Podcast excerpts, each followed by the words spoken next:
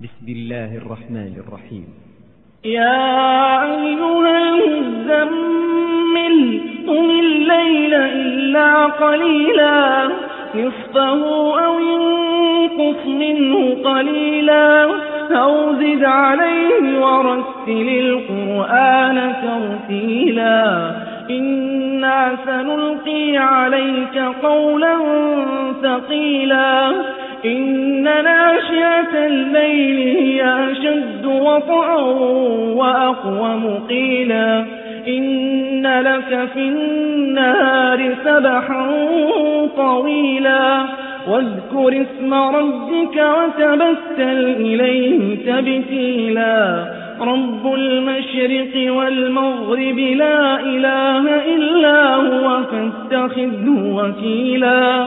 واصبر على ما يقولون واهجرهم هجرا جميلا وذرني والمكذبين أولي النعمة ومهلهم قليلا إن لدينا أنكالا وجحيما وطعاما ذا بسطة وعذابا أليما يوم ترجف الأرض والجبال وكانت الجبال كثيبا مهيلا. إنا أرسلنا إليكم رسولا شاهدا عليكم كما أرسلنا إلى فرعون رسولا فعصى فرعون الرسول فأخذناه أخذا وبيلا. فكيف تتقون إن كفرتم يوما يجعل الولدان شيبا؟ السماء منفطر به كان وعده مفعولا.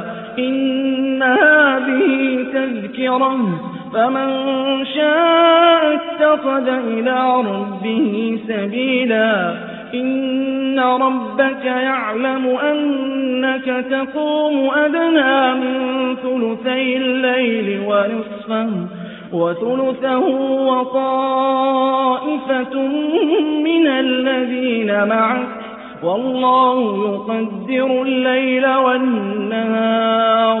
علم أن لن تحصوه فتاب عليكم فقرؤوا ما تيسر من القرآن علم أن سيكون منكم مرضى وآخرون يضربون في الأرض يبتغون من فضل الله وآخرون يقاتلون في سبيل الله فاقرؤوا ما تيسر منه وأقيموا الصلاة وآتوا الزكاة وأقرضوا الله قرضا حسنا وما تقدموا لأنفسكم من خير تجدوه عند الله هو خيرا وأعظم أجرا واستغفروا الله إن